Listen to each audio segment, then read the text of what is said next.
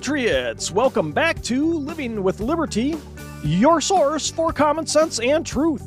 Bringing you insight from outside the mainstream, I am your host, Ryan. Today we'll talk about economists predicting a recession for the United States in 2023.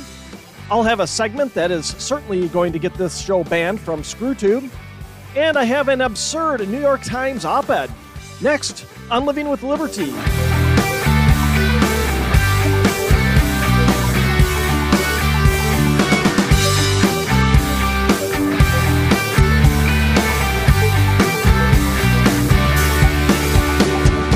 It seems as if the big brains at the big banks are finally starting to acknowledge the reality that our economy is headed for a recession. You know, I believe we are already there. The one quarter of growth we had in uh, in 2022, quarter three, doesn't negate the fact that the two prior to it were uh, were negative growth quarters, or known as the very definition of a recession that had been used before we entered this era of propagandists posing as journalists and economists and everything else. My 401k certainly says we are in a recession. That thing's taken a beating over the last year plus. Economists are starting to get on board with this idea that we are headed towards or in a recession, as a recent Wall Street Journal survey of economists at 23 big banks show that a majority of them are predicting a recession in 2023 that will result in millions of Americans losing their jobs. Now, I've been watching this for a while. I know we just had growth numbers come out on jobs uh, a little bit ago, a couple days ago here, that said, oh, we gained 230 some thousand jobs. Fine jobs are always one of the last things that go when a recession hits. I mean, there's there's plenty of other indicators that we are in one, like Amazon. I think what was it up to fifteen thousand? I think I saw now people that they're letting go from AWS. I'll have something later about Salesforce who let a bunch of people go as well, or are planning to anyway. I don't know if that's a done deal or not, but. Any rate, I watch this stuff. It's my job to watch this. I'm in the business world. So I, I I watch and see what's going on because it impacts everything I'm you know I'm doing or having my clients do. Now, if we're really looking at things, retailer and manufacturer inventories have been piling up for a while now, indicating that demand has cooled. The Fed has been aggressively increasing uh, their funds rates to combat inflation. It's simple economics, and I've been saying this for a while now that there will be no soft landing from the inflationary spiral, spiral we've been in. It's going to be a hard landing. We need to be prepared for it, and we need to acknowledge that. I, I still hear this this talk of a soft landing. There's no soft landing. The Fed's increased the their funds rate up to about four percent, or might be a little over at this point by now. So it, it, there's no soft landing from this just monstrous inflation we've had. We need to get that out of our heads, and we need to get out of our heads that we're not in a recession. The only way to get out of that inflationary spiral is to trigger a recession so prices come down. We're starting to see inventories pile up. What does that mean? That means discounts are going to be coming on that inventory. I just read a story yesterday about uh, about uh, apparel manufacturers and and the retailers and how the apparel industry now is seeing inventories pile up. And what does that mean? Because fashion is is so fickle and it only lasts for such a short time, it means there's going to be big discounts on apparel coming, if not if they're not already here. So we're there. I mean, you look at the indicators. I mean, it's it's disingenuous to say we're not there. We're not heading for one. We are, and it's we shouldn't be ignoring it. Now, what happens when cheap money dries up due to interest rates going up like they have? The Fed has made really aggressive interest rate increases from you know the last three or four, I believe, have been uh, either three quarters of a point or a full point. Well, what happens when that cheap money dries up? Investment slows down, which means businesses are looking to conserve cash instead of investing it back into the business or other ventures, which means people lose their jobs. What's the first thing that the businesses start cutting when when money uh, when uh, money gets tight and they need to conserve cash? Jobs. That's labor is a, a big expense into businesses. So those are the first things. The first things to go are jobs. Yes, there's still some we're still recovering from all the job losses during the the the COVID uh, shutdowns. So we're still probably going to see some gains a little bit here for a little bit yet, but jobs are are one of the last things that that they're they're a lagging indicator. Let's put it that way. They're, they're the last thing that you'll see flip towards the negative here. So we've got people uh, uh starting to lose their jobs, as I alluded to earlier. We've got 30 year mortgages that are now over 6.5% in some cases, where just a few years ago, they were sub 3%. What does that mean? That means the home market's slowing down, the house buying market's slowing down now. Another big uh, contributor into uh, kind of our economic activity. Now, what's an interest rate? An interest rate is the cost of money. Now, I know most of you say that or know that. I'm saying that for you know all the the liberals that listen here that don't understand basic economics that think you can just print money forever and it's fine. And that goes for for big spending Republicans too. They don't obviously don't understand how money works. Let's just print more, send it to places like Ukraine, Lindsey Graham. They don't understand. They don't understand that it inflates everything across the board, no matter where we're sending it, because we keep printing it. I mean, uh, how much clearer can that be? Anytime you have an over uh, over glut of something of value like money, and you don't have anything to spend it on, that thing you're going to spend it on goes up. That, that's that simple. The same thing would apply if we had if we had uh, like gold or silver as currency. It, it doesn't matter what the currency is the dynamics of supply and demand apply to money, as I was just kind of saying right there. How do you reduce the demand for money? You raise the interest rate, you make it more expensive to acquire money, to borrow money, just like you would with a scarce resource or product, thereby preserving the the the amount uh, that you have on hand. Uh, but people don't get that. I don't know why that's such a hard concept to grasp. Uh, well, I do. Our our our education system's crap, so I do get why, and it's crap all the way up to college. You've got economists that don't seem to understand this and have this modern monetary theory where we can just print infinite amounts of money and it not affect the economy. Just stupid. These are people are economists that say this.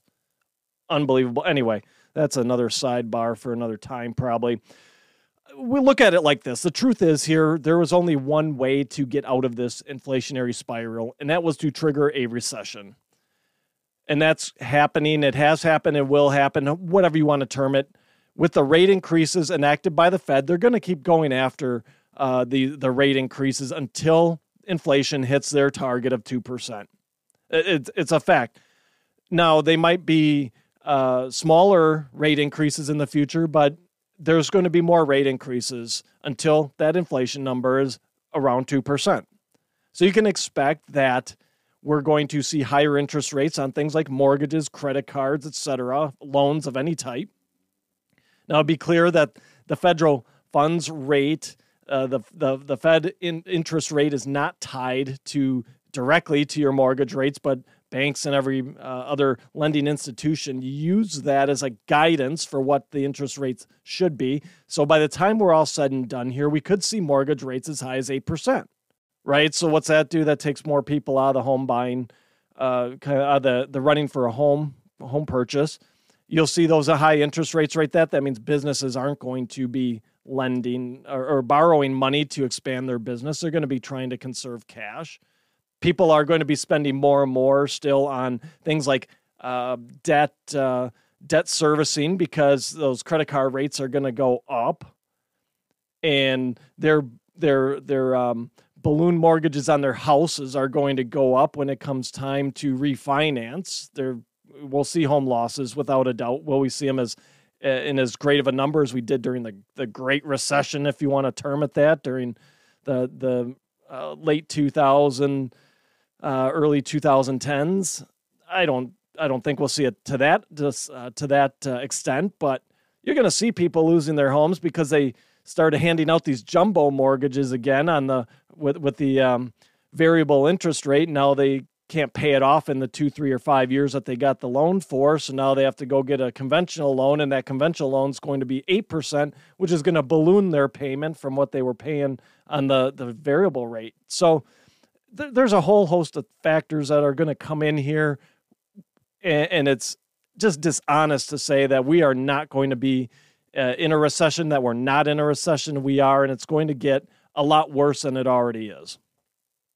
Subscriptions are one of the big ways podcasts get discovered, so if you could please do me a favor, whatever platform you may be listening on or are viewing on, please hit that subscribe button. It will give you an alert whenever a new Living with Liberty is published, and the subscriptions help us get into the recommendations so others can find the show. All right, on to the This Will Get This podcast banned from YouTube segment. I have an Epoch Times piece here titled Pfizer's Shots Aren't Safe and were never shown to be by Joseph Mercola. Now, there's a few important notes from the piece I want to cover here, and I encourage you to go to the piece. I'll link it like I always do in a description box. Uh, not only is it a story, not only does it have have a bunch of data and graphs in it, it also has, uh, I believe, a link to a podcast or a, a video cast that Epoch Times does as well. That that goes into a lot of this detail as well. So it's it's a great article. I encourage you to go and, and look it up.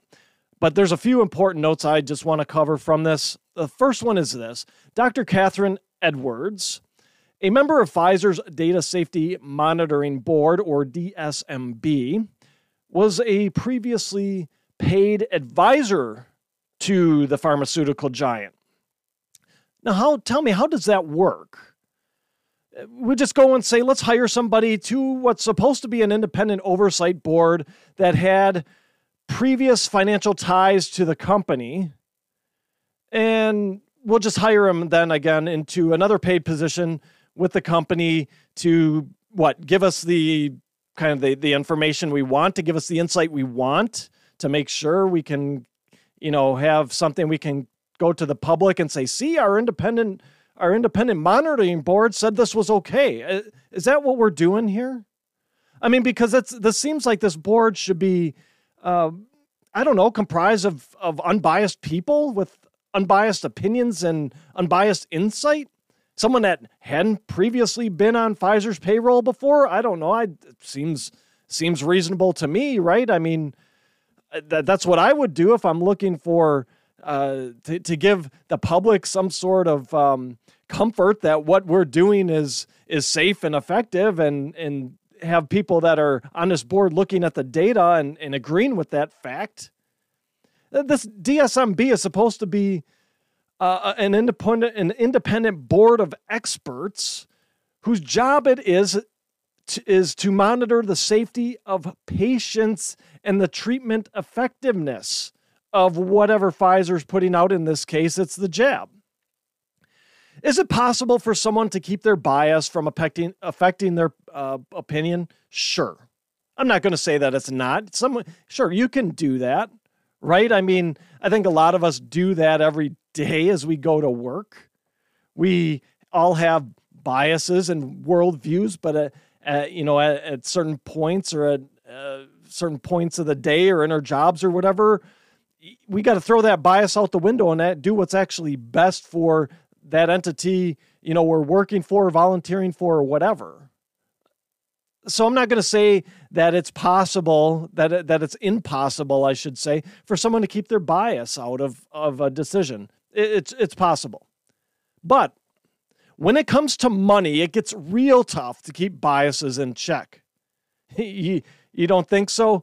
Go look at our politicians and how they vote, and then go back and see who can uh, who was who were those uh, contributors to their ca- campaigns. You think it you think at that point it's it's hard to keep biases in check when it comes when when money's been thrown around.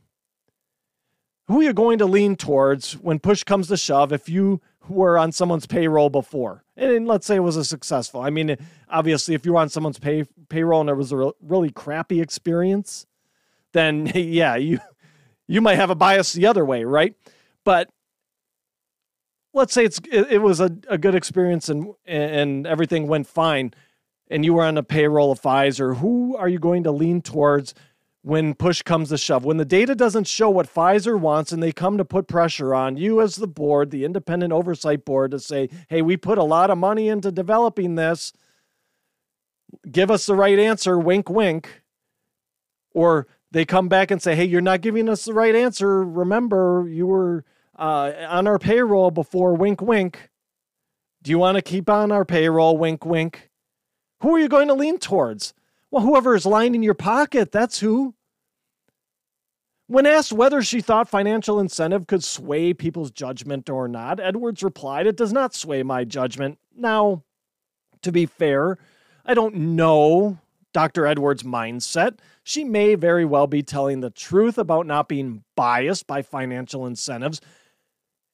Even still, even if that is the case, it's still not a very good look. The optics are horrible on this that she was a paid advisor to, to Pfizer before and is now in another, I believe this board's paid by Pfizer, another paid position to be an independent oversight analyst here on this board. It's not, the optics aren't good on this, and it rightfully raises suspicions that someone who was on the board or on the Pfizer payroll before is now on an independent board, what should be an independent board anyway, overseeing the safety and efficacy of an experimental treatment in clinical trials. It raises all kinds of questions about the, the, the actual data coming out of that. It raises all kinds of questions about the actual safety of this treatment coming out uh, that this board is supposed to be overseeing and analyzing data for it. It, raises, it, it, it just destroys the trust. It creates a whole, a whole, uh, realm of distrust.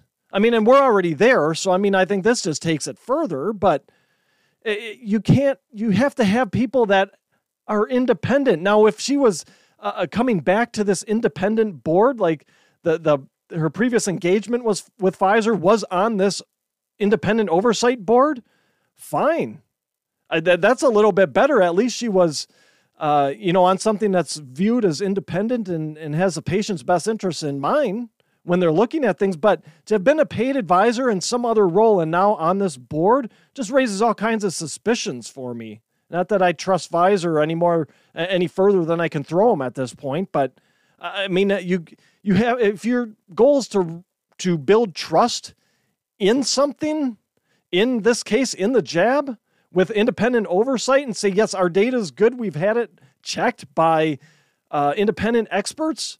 This ain't it it's just not it. And once again, you've got a big pharma company here throwing it in our face that they don't care. They're going to do what they want because they have no oversight from the government. The government doesn't care. Uh, CDC doesn't care. As long as the Pfizer money's rolling into CDC, they don't care how this looks. It's just embarrassing. All right.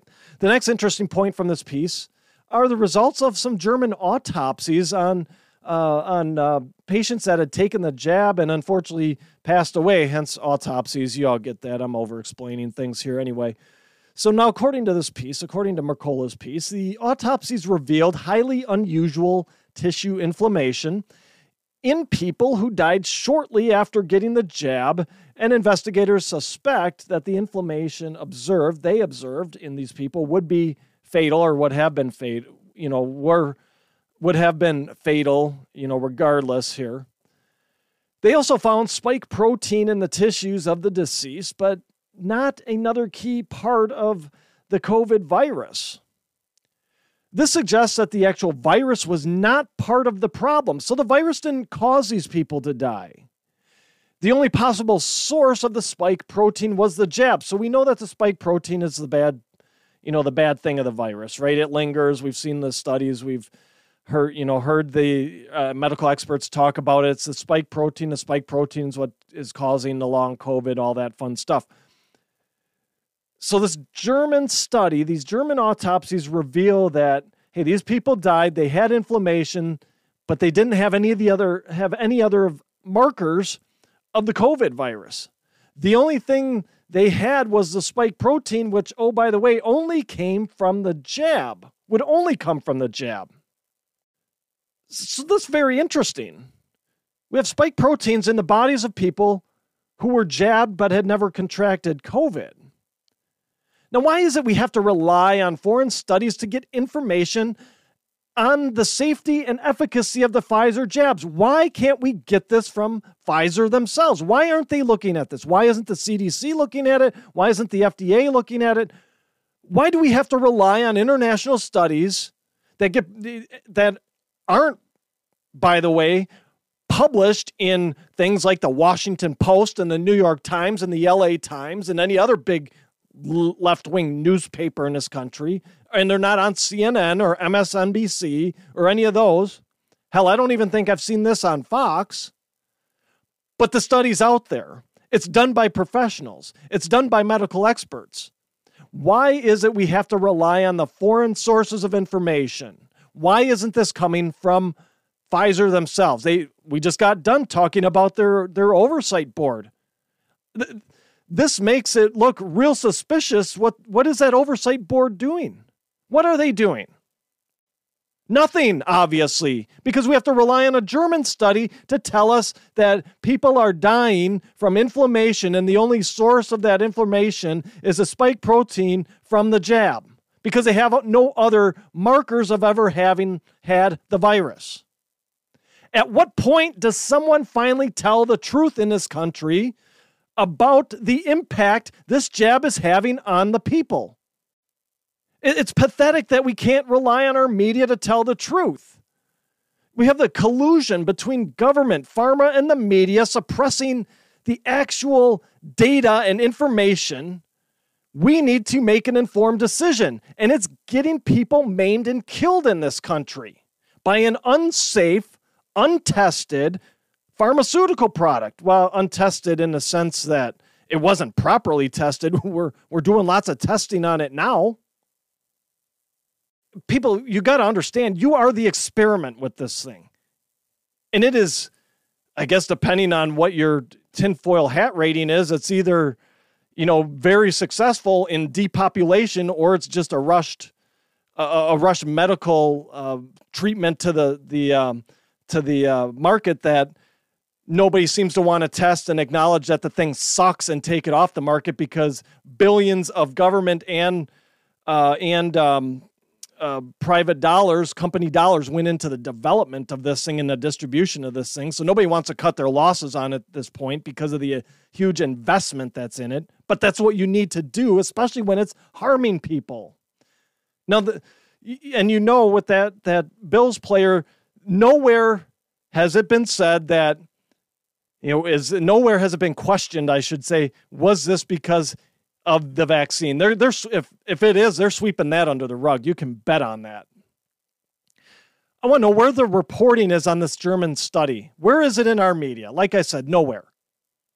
They're, they're not going to report on it because it threatens the official narrative that Pfizer and the media and the government came up with that this thing is safe and effective.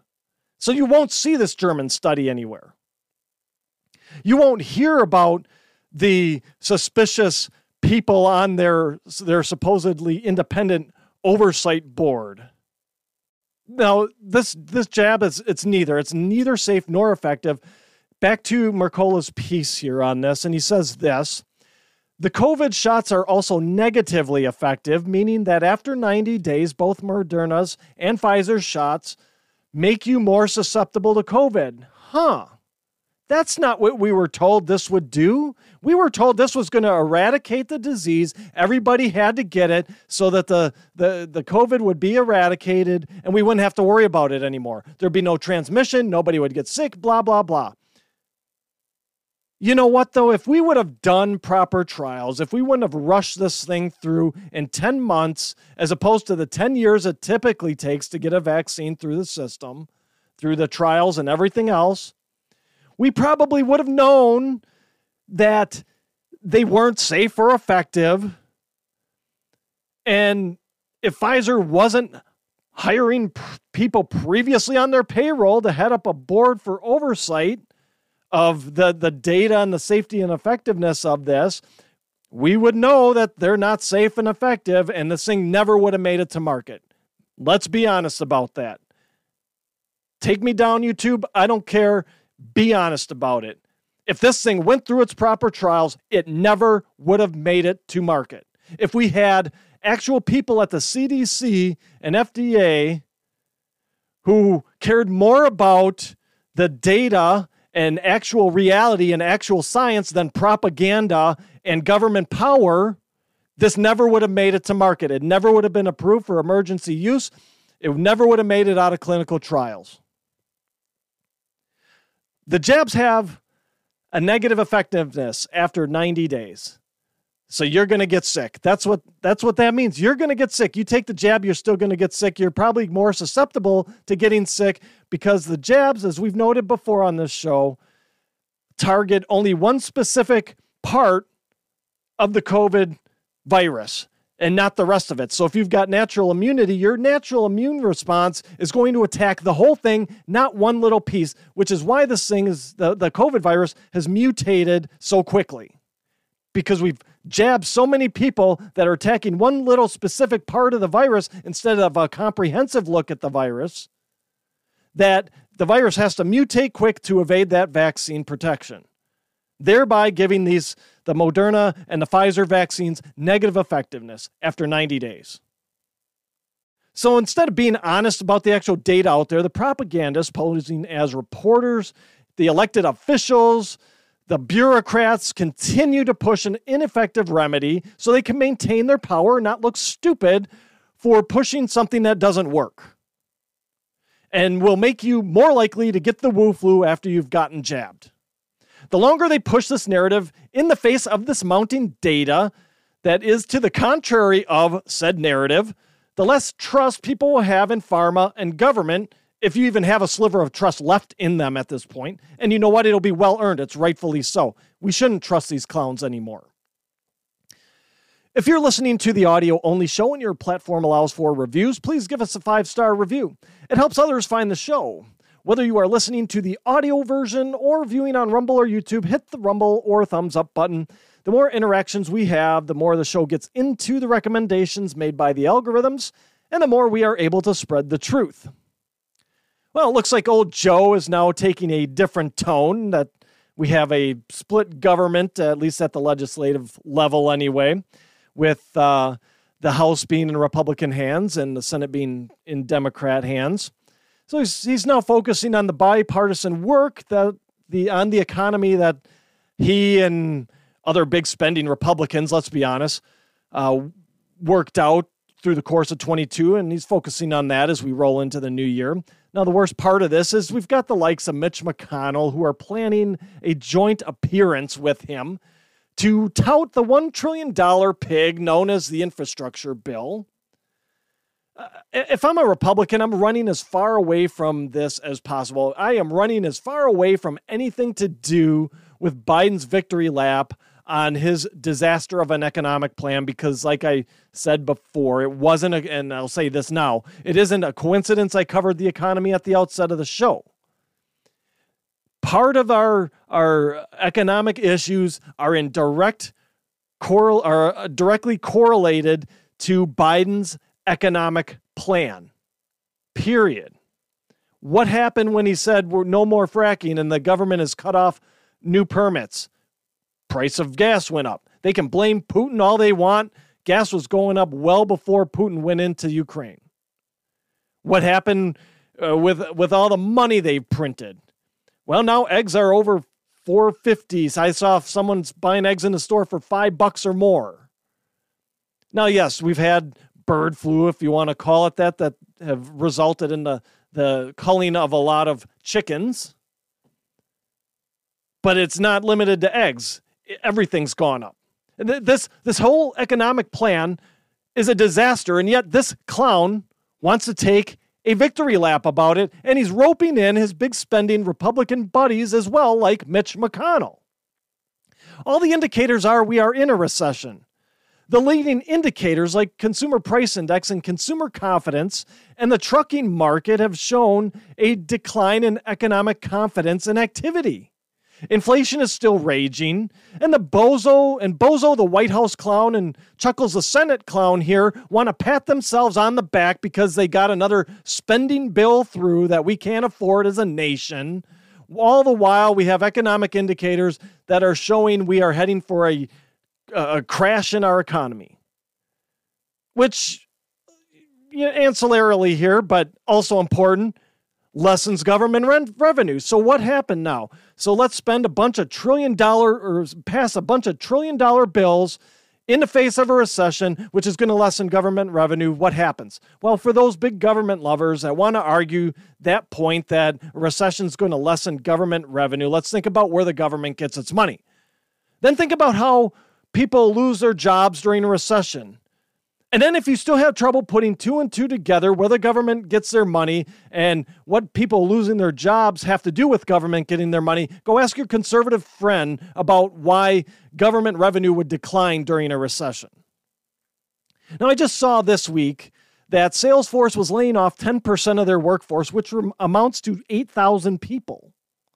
Don't tell me we aren't in a recession. Don't tell me we aren't really facing one down if you're still on the fence about if we're in one or not that's a lot of people.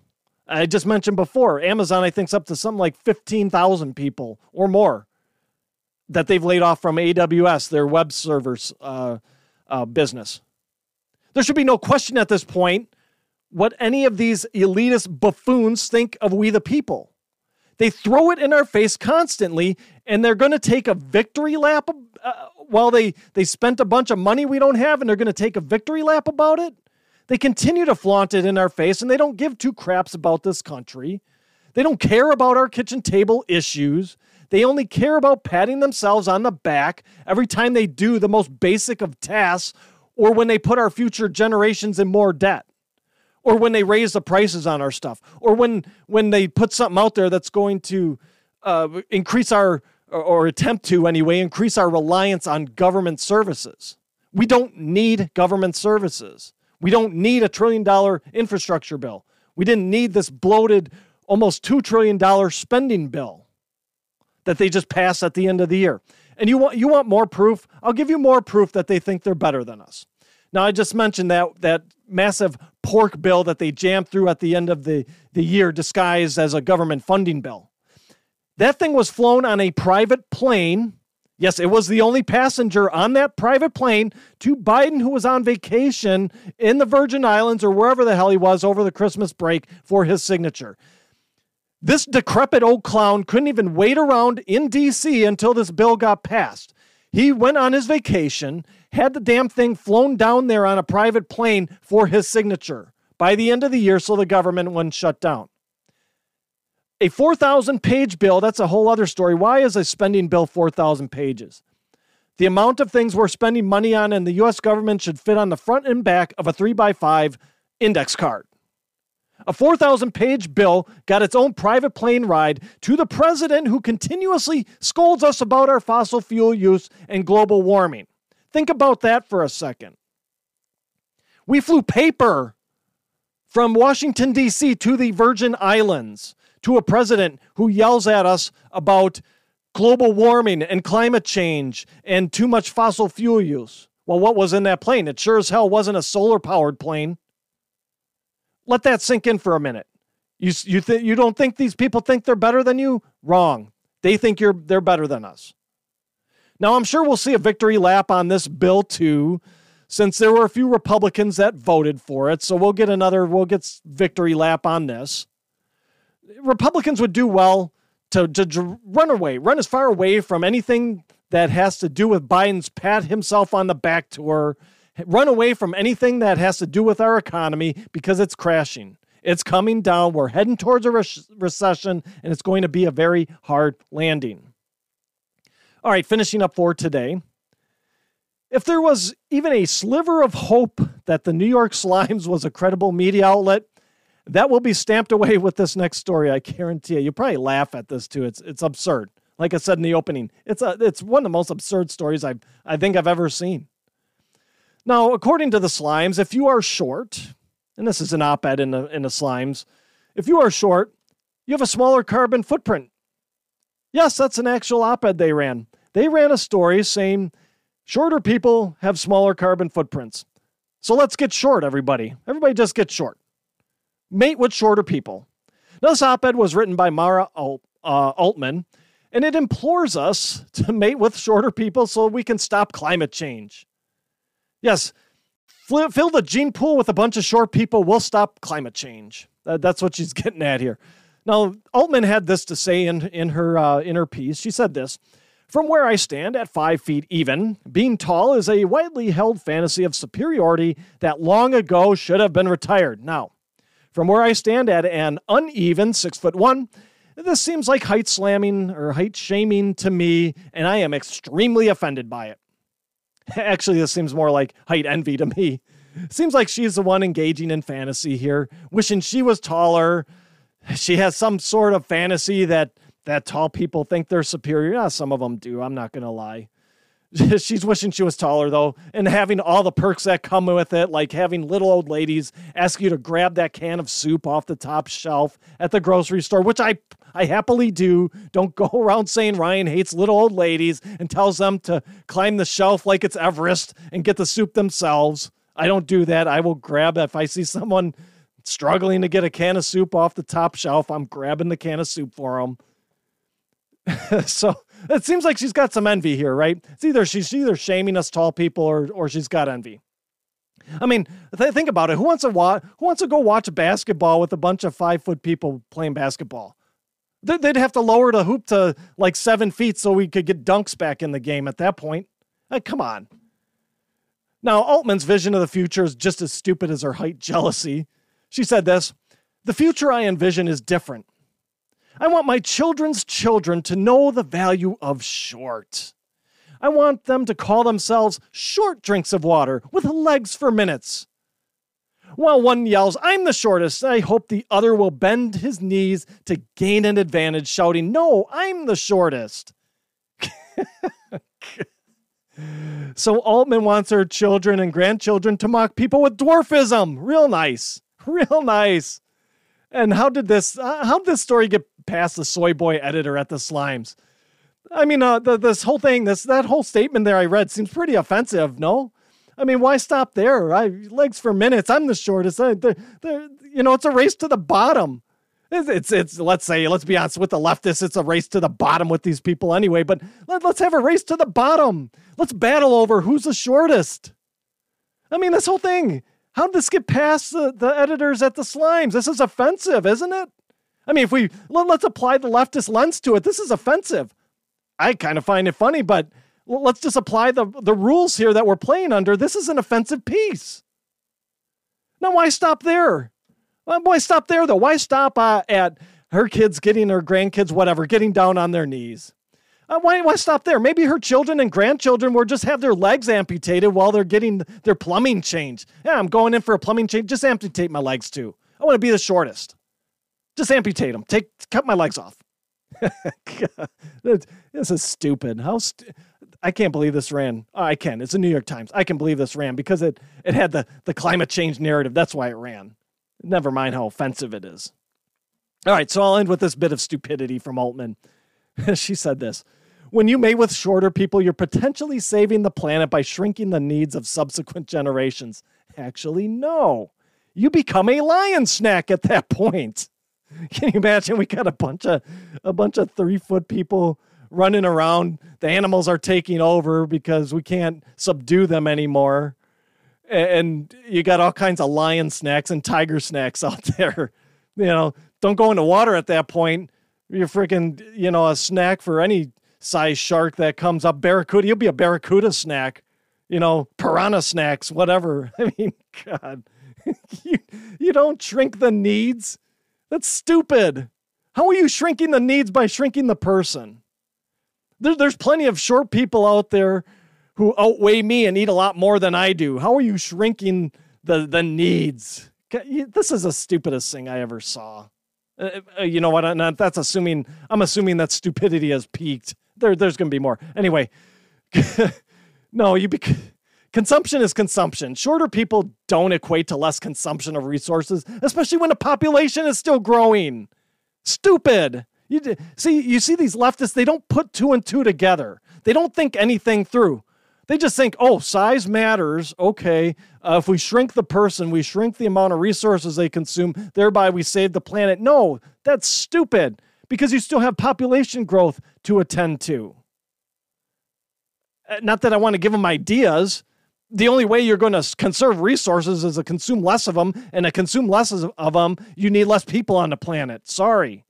And I'm a firm believer that the planet is here for our use. Yes, we have to be responsible for it, but it will give us everything we need. And many, much of what we consume is regenerative. So, uh, who, th- you know, many of you will remember this. We were supposed to be out of oil by the year 2000. Yet we find out we're sitting on more oil than ever and have enough for another 100, 200 years, whatever it is. So, so don't tell me this that the, the resources and are you know that that matters in any way, shape, or form. It, just stupid. I you know just when you thought the world couldn't get any dumber, the New York Slimes comes through again to assure you that yes, indeed, the world can get a whole lot dumber. Now, before I go, don't forget to tune in live to Rucksack Radio on Tuesdays at 7 p.m. Central for Laughs and Liberty with Tom and me. You can catch us live on Riverside FM, Rumble, YouTube, or Twitch. We have chats going on Riverside, Rumble, and YouTube. We get a lot of questions through there. Good to see you all in there. We love to engage with you on the chat. So join us Tuesday, 7 p.m. Central, live for Laughs and Liberty. Friends, that's my show for today. Thank you for tuning in. Please check out my website, livingwithlibertypodcast.com. There you'll find links to my past shows, my original articles, as well as other resources to help arm you with knowledge in fighting off the prevailing narratives of the day. While on my website, shop my store, Living with Liberty Outfitters. Lastly, I'd be so grateful if you shared, subscribed, and left a positive review of the show, should your listening platform allow. Subscribing helps us move up the charts and helps more people find the truth.